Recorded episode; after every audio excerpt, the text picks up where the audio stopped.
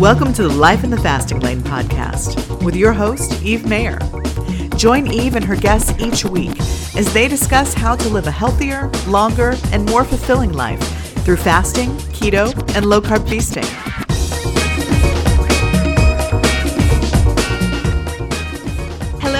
Welcome to Life in the Fasting Lane podcast. Each week, we are here to educate you, challenge you, encourage you along your journey with intermittent fasting. You can check us out at fastinglane.com, on Twitter, on Instagram. It's all at Fasting Lane.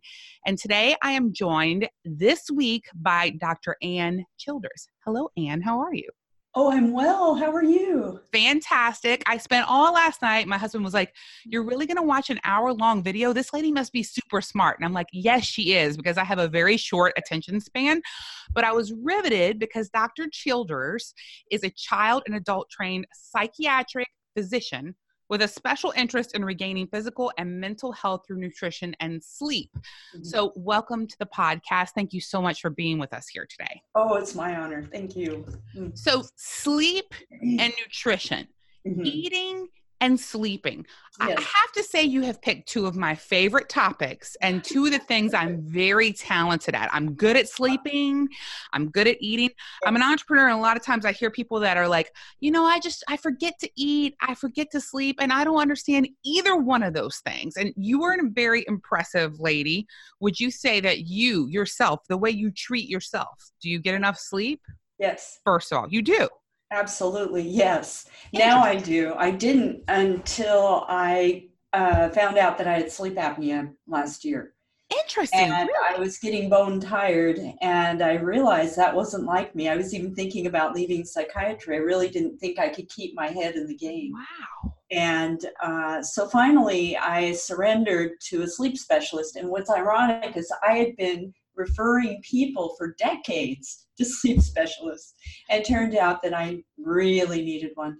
He got me uh, tested, set up with my equipment. I couldn't be happier with the whole process. Uh, so you use a CPAP? I do. And so it's interesting. I'll, I'll, I'll say a terrible stereotype that I think when I hear of people using CPAP, I always think it's an overweight person.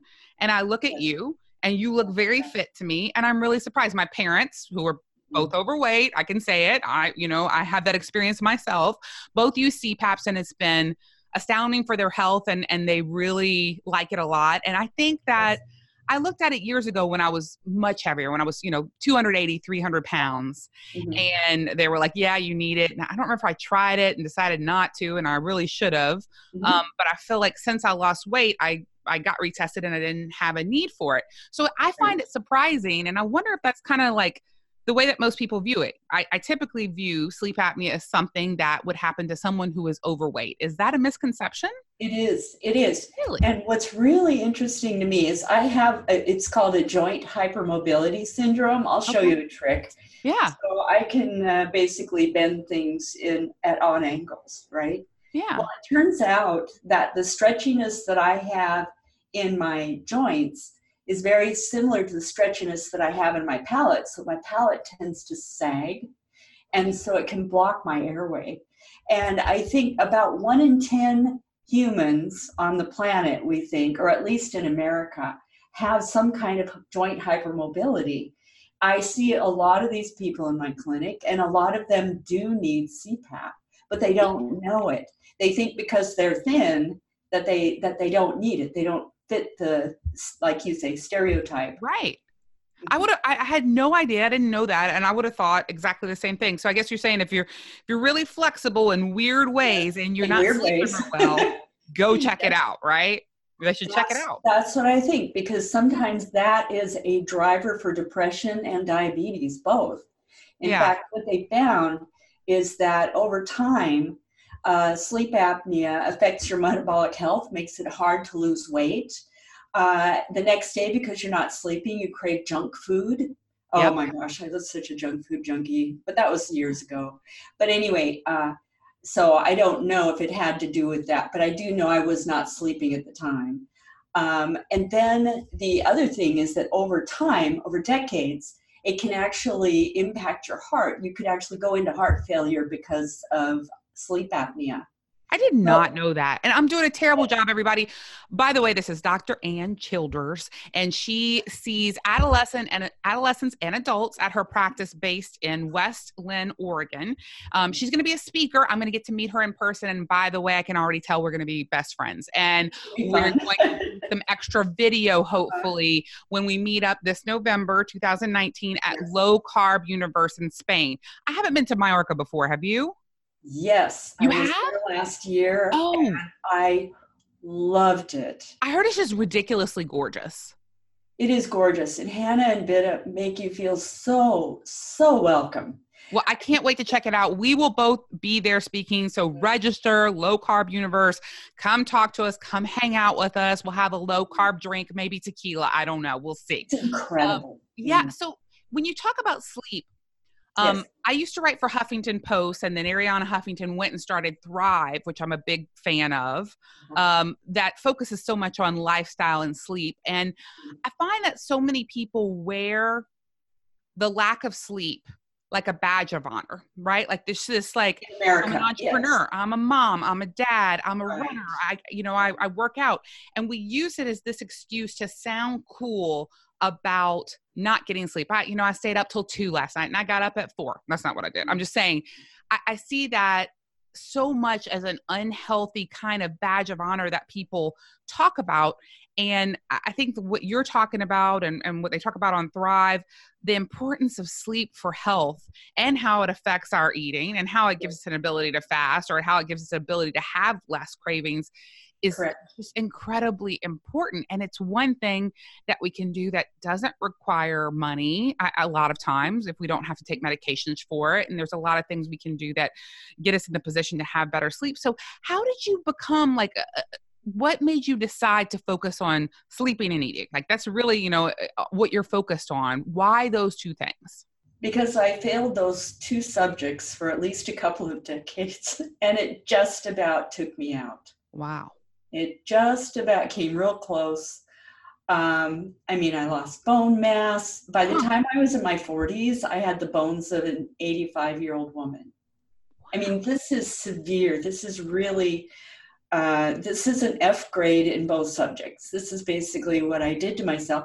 And I did it as kind of a, like you say, like a badge of honor. I uh, was in the Air Force. I was overworked. I was seeing too many brand new patients for them uh, every month. It was crazy. And I eventually almost became crazy. I mean, it was horrible. It was horrible. And uh, I realized once I had pretty much trashed my own health and realized what I've done, I had done. You know, it's the craziest thing. It was a large animal veterinarian that opened my eyes to the fact that I was making huge mistakes here. So, uh, and I'd actually wiped out at least one mineral, and that was magnesium. So I tell you what, I learned. I learned the hard way. And it's interesting how when you become kind of like a reformed eater and sleeper, then suddenly you want to reform everybody because you see Yeah. how much good it does. Well, I do a lot of writing and speaking on women empowerment. And I'm Mhm. curious to know from your point of view, you know, this badge of honor about sleep, I, I Mhm. find it across humans, but I feel Mhm. like a lot of times I see it more in women. And I wonder if if you see that too, where it's women trying to do it all and trying Yes. to prove themselves by sleeping less and and doing more and showing the world that you know they can which is amazing i want to do it all i'm all about that um, but i think a lot of times i i see and i'm certainly not a doctor but i perceive women giving up sleep to give to their family or give to their boss or yes. give to anyone else but themselves Yeah, they always don't take care of themselves. But that's really, in my opinion, I think it's not their fault. I I grew up in an era when I had a stay-at-home mom. yeah If she wanted to take a nap while we were at school, she could do that. But these days, it takes two parents to support a household financially. yeah A lot of moms don't have a choice, so they might as well wear it as a badge of honor because they're doing their duty, but not because they uh, they have much control over it. I, I think that's a big mistake. okay And although dads are pitching in more and more now, usually it's left to the mom. They're the ones who breastfeed. They're the ones, et cetera, et cetera. Sure. So, uh, so they end up pretty worn out in a day. And I see them in my office anxiety, depression, lack of sleep, lack of joy. Uh, and they think to themselves, you know, what's wrong with me? I must be a bad mother that I'm not willing to sacrifice all of this to keep my kids healthy. But there's something that we say. I'm a child psychiatrist as well as adult psychiatrist. Of course you are. What aren't you? This is ridiculous. Keep on going. Tell me more. So, uh, what we say in the biz is, you know, when you're on an, an at an airlines, when you're sitting in your passenger seat, always put your oxygen mask on yourself before you put it on your child. Yeah. Because if you're disoriented, you can't help them. Yeah, I agree. I have a 12 and a half year old, almost 13, very Yeah. important, everybody, almost 13 year old daughter. And um, I feel like my mom, who I'm one of my best friends, an incredible woman, taught me so much about work and about life. But I do feel like a lot of times she sacrificed her own health, her own self Yes. for the family, for her job, for whatever. Yeah. And, and, it, it worried me, right? And I didn't want to do that. I wanted to put myself first and take care of myself so I could take care of my family, so I could make money, so I could do these things. And it's taken me a long time to get there. I think I've gotten there, but it, it, it took me till I was probably 38, 39, 40 to, to really get there. And I'm Yeah. trying to teach that lesson to my daughter so she can put herself first, so she can make the life choices that she wants to have a family or not have a family, to have a job or not have a job. And, you know, put herself in in healthy ways through sleep through nutrition through exercise through mental health where she will be the person she wants to be. So it, it's really interesting to watch this human form right before my eyes and i, I just kind of can't wait to see what she she turns out to be. It's, it's just a blast. But um, you've done a lot of research. Yeah. you've been a big researcher on the digestive system of humans compared to other species. I saw you talk about dogs, which, like, of course, made me fall in love with you because I love dogs. Um, are humans meant to be carnivorous or, how do I say this, herbivorous animals, and Uh-huh. why? Okay, so here's the thing uh, we have a lot of flexibility because we have technology. That is what helps us prepare plants in ways that no other animal has to who relies on plants for health. So we can cook them, Yep. we pickle them, we can puree them, we can break down those cellulose walls mechanically and chemically outside our bodies. But it turns out we are not good cellulose digesters within. And that's what you have to be to be uh, an herbivore or a, an efficient omnivore. We don't have the equipment. And if you look at all the primates that are related to us, because you and I are both primates, uh, the primates related to us have far more plant digestive capacity than we do. Even the chimpanzees, who are omnivores and have about 10% of their diet uh, from animal derived products, including monkeys. So, in fact, they have elaborate hunting parties with assigned roles for each each ape, and each and the apes are generally males that are doing the hunting. It's it's incredible to watch. You should, you know, if anyone's interested, uh, go to YouTube and take a look at some of that footage because it's incredible. They go to great lengths to get the meat that they that they require, and uh, they often offer it to females who are of reproductive age. So that should tell you something as well. But if you look at human beings, almost all of our digestive system is set up to absorb uh, animal derived products. It, it's just how we're made. But if you look globally at how we've adapted to being in all places on the earth, you see at the equator, more plants are incorporated because there are more plants there with readily derived energy, and less plants are incorporated at the North Pole. So it's really interesting how humans have adapted to many ways of living. Primarily, like a lot of people point the Egyptians. If you look at the Egyptian body habitus, it looks an awful lot like us. You'll see a lot of layers of fat. You don't see much uh, muscle definition. I think it's because they relied on grains. Grains, the, the upside of grains for them was making it through famine. That is what it was used for. The downside was that they paid a price in terms of dental health and physical health. And that was pretty obvious. So, so my I'm sorry. Sorry. So so I don't really like vegetables. Mm-hmm. And my daughter and I were discussing your video last night, or one of your videos, and I was like, man, that'd be great. If I could just eat meat and fat and no vegetables, and this doctor could tell me to do that, I'd be really happy. And my daughter, on the other hand, I really struggle because mm-hmm. we helped her change the way she ate. We we were sugar addicts and carb addicts, and we've overcome those things. Um, yeah. And she's doing great. And she eats much less sugar than I would say a typical 12 year old does now and we don't have those things in the house, you know, all that good stuff. Mm-hmm. But she really just doesn't like meat that much. Like she uh-huh. eats like two or three kinds of meat, not that often salmon, steak, little beef. Like that's pretty much it. Mm-hmm. I love all kinds of meat. She really uh-huh. likes vegetables. I don't really like vegetables. So we struggle. Um, and I was talking to her this morning about finding more meats that she will eat and and like. Do you have any suggestions? So first of all, her first question was, ask this doctor does that mean that humans can just not eat vegetables? Like that was her question because even though she likes them, I, I think maybe I wanted to know that more actually. Well, if you go far north, you see that they really lived without vegetables. Mm-hmm. So it's possible. There's no vegetables out there really, right. and and there is some seasonal things like fruits, berries, things like that. But it's a very short season, very short growing season. So the so for the Inuit, the major foods were came from seal, walrus, et cetera, et cetera. In fact, I had the privilege privilege of meeting a tribeswoman who was still in that way of life. She was still eating raw walrus.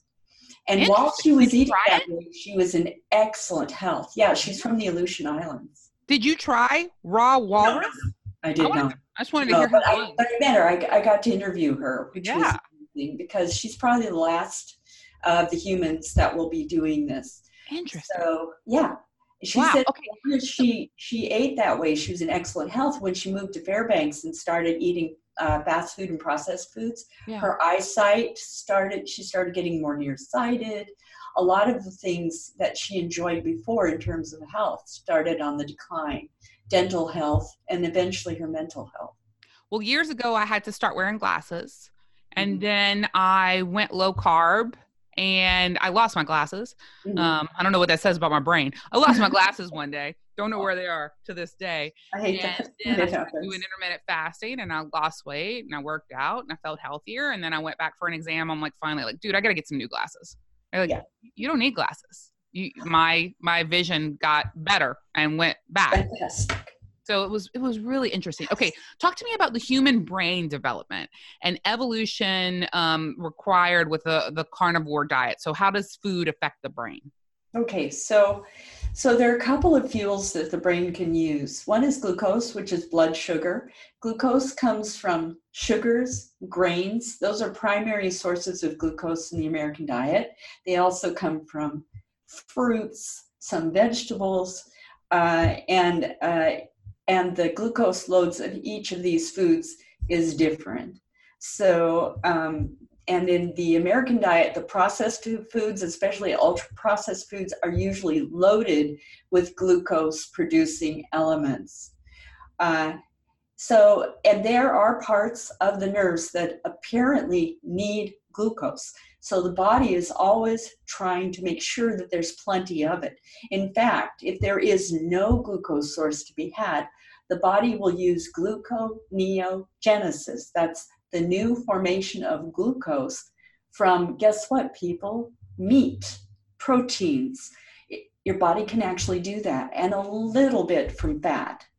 So, glucose is essential. And then there, are, of course, the ketones. The ketone bodies also help to fuel the brain. And when people are in ketosis, they have access usually to both fuels. And here we're talking about someone who's not a type 1 diabetic. We're talking about people who have normal metabolism. They can actually run on two fuels at once. So the brain has a lot of, uh, which I say, flexibility. The brain is very flexible when it comes to fuels, but sometimes glucose loads can be too hot for the brain. And we think that it actually may eventually lead to neurological problems. Mm-hmm. At least we have seen with the ketogenic diet, where you're going way down on uh, externally derived glucose, that is glucose from foods, you go way down to almost nothing. And what we found is that that actually controls epilepsy, and that was its first use. So it's pretty amazing what the brain can adapt to. Like I said, the Egyptians, they could adapt to grains. Their brains were obviously working, but they succumbed to disease in many cases that were a lot like the chronic diseases that we experience today. Um, so humans are really adaptable. We can kind of eat just about anything because we can prepare things, we do it. Mm-hmm. But people really need to research, talk to their doctor, yes. talk to other doctors, read mm-hmm. things, and pay attention to how they feel. Right. Um, I don't think your doctor can really understand what it is like to be the individual of you. I think they're trying to help as best they can, but only you know what makes you feel good. I have friends who are vegetarians and they look great and they feel great and it's their thing. And I support them in finding what is best for them because I don't know their health and I don't live inside their body. I know for me, that um, meat is important, fat is important. And when I eat very little sugar, I'm not perfect, but when I eat very little sugar and low carb and I eat lots of fat and lots of meat and a little bit of vegetables, I feel great. I get yes. sick less. And the same thing goes for my husband and my daughter. And and so ketogenic diet for us has has been really great. And I find it really interesting the things that it's helping in healthcare with epilepsy and dementia and Alzheimer's and uh, you know cancer and things that people are are using. So we're here today to to mm-hmm. open your mind about these things, to explore it. Mm-hmm. Not to tell you we've got it, everything figured out for you. This lady has a lot more figured out through research than I do. But looking more into opportunities that are before medicine, that are before illness, where you can possibly change the way that you feel. Yes. Um, I, I want to hear a little bit about what will you be talking about specifically because you kind of seem to know about everything. Um, uh, you know, we're talking about sleep, we're talking about nutrition, we're talking about you know the brain and and glucose. What are you going to be talking about at Low Carb Universe? Yes, Low Carb Universe in Mallorca. Yes. yes what will you be talking about there? Uh, I'm going to be, I'm more of a big, big overview person and less of a tiny details into the biochemistry person. Yes, I took a year of biochemistry uh, as an undergrad, but I was a zoology major, and I think that is what gave me something of an edge because my mind was, they say chance favors the prepared mind, and my mind was prepared to take a look at different species and so I'm going to be bringing that to the fore. I'm also going to be talking about uh, the potential of uh, low carbon keto for bipolar disorder. It just as, okay, so to give you a background, uh, the keto diet, as I previously mentioned, was used for epilepsy, all right? Until move, until the anti-epileptic drugs came, which psychiatrists call mood stabilizers. We use the very same drugs for different purposes in mm-hmm. psychiatry. Well, what if keto is a mood stabilizer? What if it is? And so that's something that I'm going to be talking about as well. I have a really great case to present. Um, so I'll be going from the zoology down to the biology and then my work with uh, continuous glucose monitors which I provide free of charge to my patients in exchange for their uh, data, which will remain unidentified. So their identification will not be there. But I think that people will see some very interesting cases to uh, illustrate my point. One of them, I'm sorry? Yeah, I love that you are talking about food and diet and sleep and its effect on mental health. So we're becoming as a society, I think, better equipped, better supportive of people looking for mental health, talking about mental health, being not um, not being prejudiced against people with mental health issues. Mm-hmm. I am a huge supporter of mental health and therapists and taking care of the most important physical part of my body. Mm-hmm. Um, and and the fact that I know that when I ate a different way, I had depression a couple times in my life, twice in my life, which isn't too mm-hmm. bad at 45. Mm-hmm. Um, but I do know that I think now looking back at it, I had to fight a lot harder when my body was overrun with sugar mentally than yeah. I do now. I, I think more clearly, I'm just less miserable. Um, and I've always been a pretty dang happy person for the most part, mm-hmm. but it made that battle easier. And I can't imagine the possibilities around people who really struggle with an illness, a mental illness, and the fact that their diet could substantially help with that or substantially mm-hmm. perhaps give them a different experience. And I love yes. that you're going to be talking about that. That's amazing. Yeah, I think the most common thing is something that you've just referred to, and I call it brain fog. It's uh, very, it's very widespread. Sometimes it comes from lack of sleep, but it's usually a combination of things. And uh, I'll be presenting a case of brain fog that that resolved within a week. Wow. So, uh, and and this is what I see. So it's interesting to me that the American Academy of Sleep Medicine, of which I'm a member, uh, published a pamphlet, and they on daytime. Well, one of the sections of that pamphlet was about what we call daytime somnolence. It's where you're feeling asleep or sleepy during the day. Okay. And one of their primary recommendations for that that the average patient can do is to cut bad carbs. Wow. Okay. Yeah, I agree. That That's totally makes sense. Listen, we are almost out of time. So I want to ask you a couple of questions. Mm-hmm. Um, if somebody was going to do one thing to get better sleep, just one thing you could tell them today, what would you your first suggestion be? Number one, pick a time to go to bed and stay with it. All right, I can do that. Bedtime a moving target for your body. Okay. Eventually, your body will figure it out, and you'll be on the nose.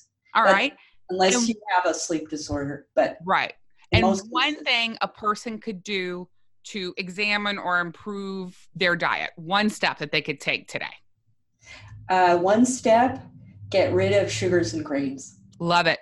See, I, I, just feel like sometimes we get so overwhelmed by so much knowledge and good advice, yes. and we're just like, oh, just tell me one dang thing to do. So thank you for doing that. So everybody tonight, pick your bedtime. 10 o'clock. I'm going to bed by 10. It happens. Sometimes I go to bed a little early, honestly. Um, and then uh, I don't eat much sugar, so I'm gonna keep on that road and keep doing that. And and it's it's definitely been amazing for me. Um, mm-hmm. Dr. Childers, where can people go to find you on social media, to hear about your practice, to hear you speak? So, first, social media, where can they find you? Social media, I spend most of my time on Twitter uh, at Ann Childers MD or Dr. Ann. Okay. So, so at, or do you have two Twitters? No, it's just at Ann Childers MD, and then my handle is. Got it. Ann Childers MD. Got it. Perfect. And uh, so you're mostly on Twitter, so we'll find you at Ann Childers MD on Twitter. And then what about what's your website? And like, what if somebody wants to see you? Okay, so it, the website is Life Balance NW. NW stands for Northwest. Life Balance NW uh, dot com. Perfect. And we're going to put these links on the show as well. So you'll have them all there and you can just click them. And you're going to be at Low Carb Universe in Mallorca, Spain in November of 2019, speaking yes. fabulously. And I will be watching. I can't wait to see you there. Um, I want to talk to you some more. Will you do some videos with me in Spain? I would love that. Yes, we're going to do it. Okay, perfect. Shoulder, I'll be there. Okay, good. I can't wait to see you guys. Thank you so much for being here at the Life in the Fasting Lane podcast. You can get more tips on fasting, keto, low carb at fastinglane.com and find us on Instagram and Twitter at Fasting Lane. Until next time, to your health and hotness.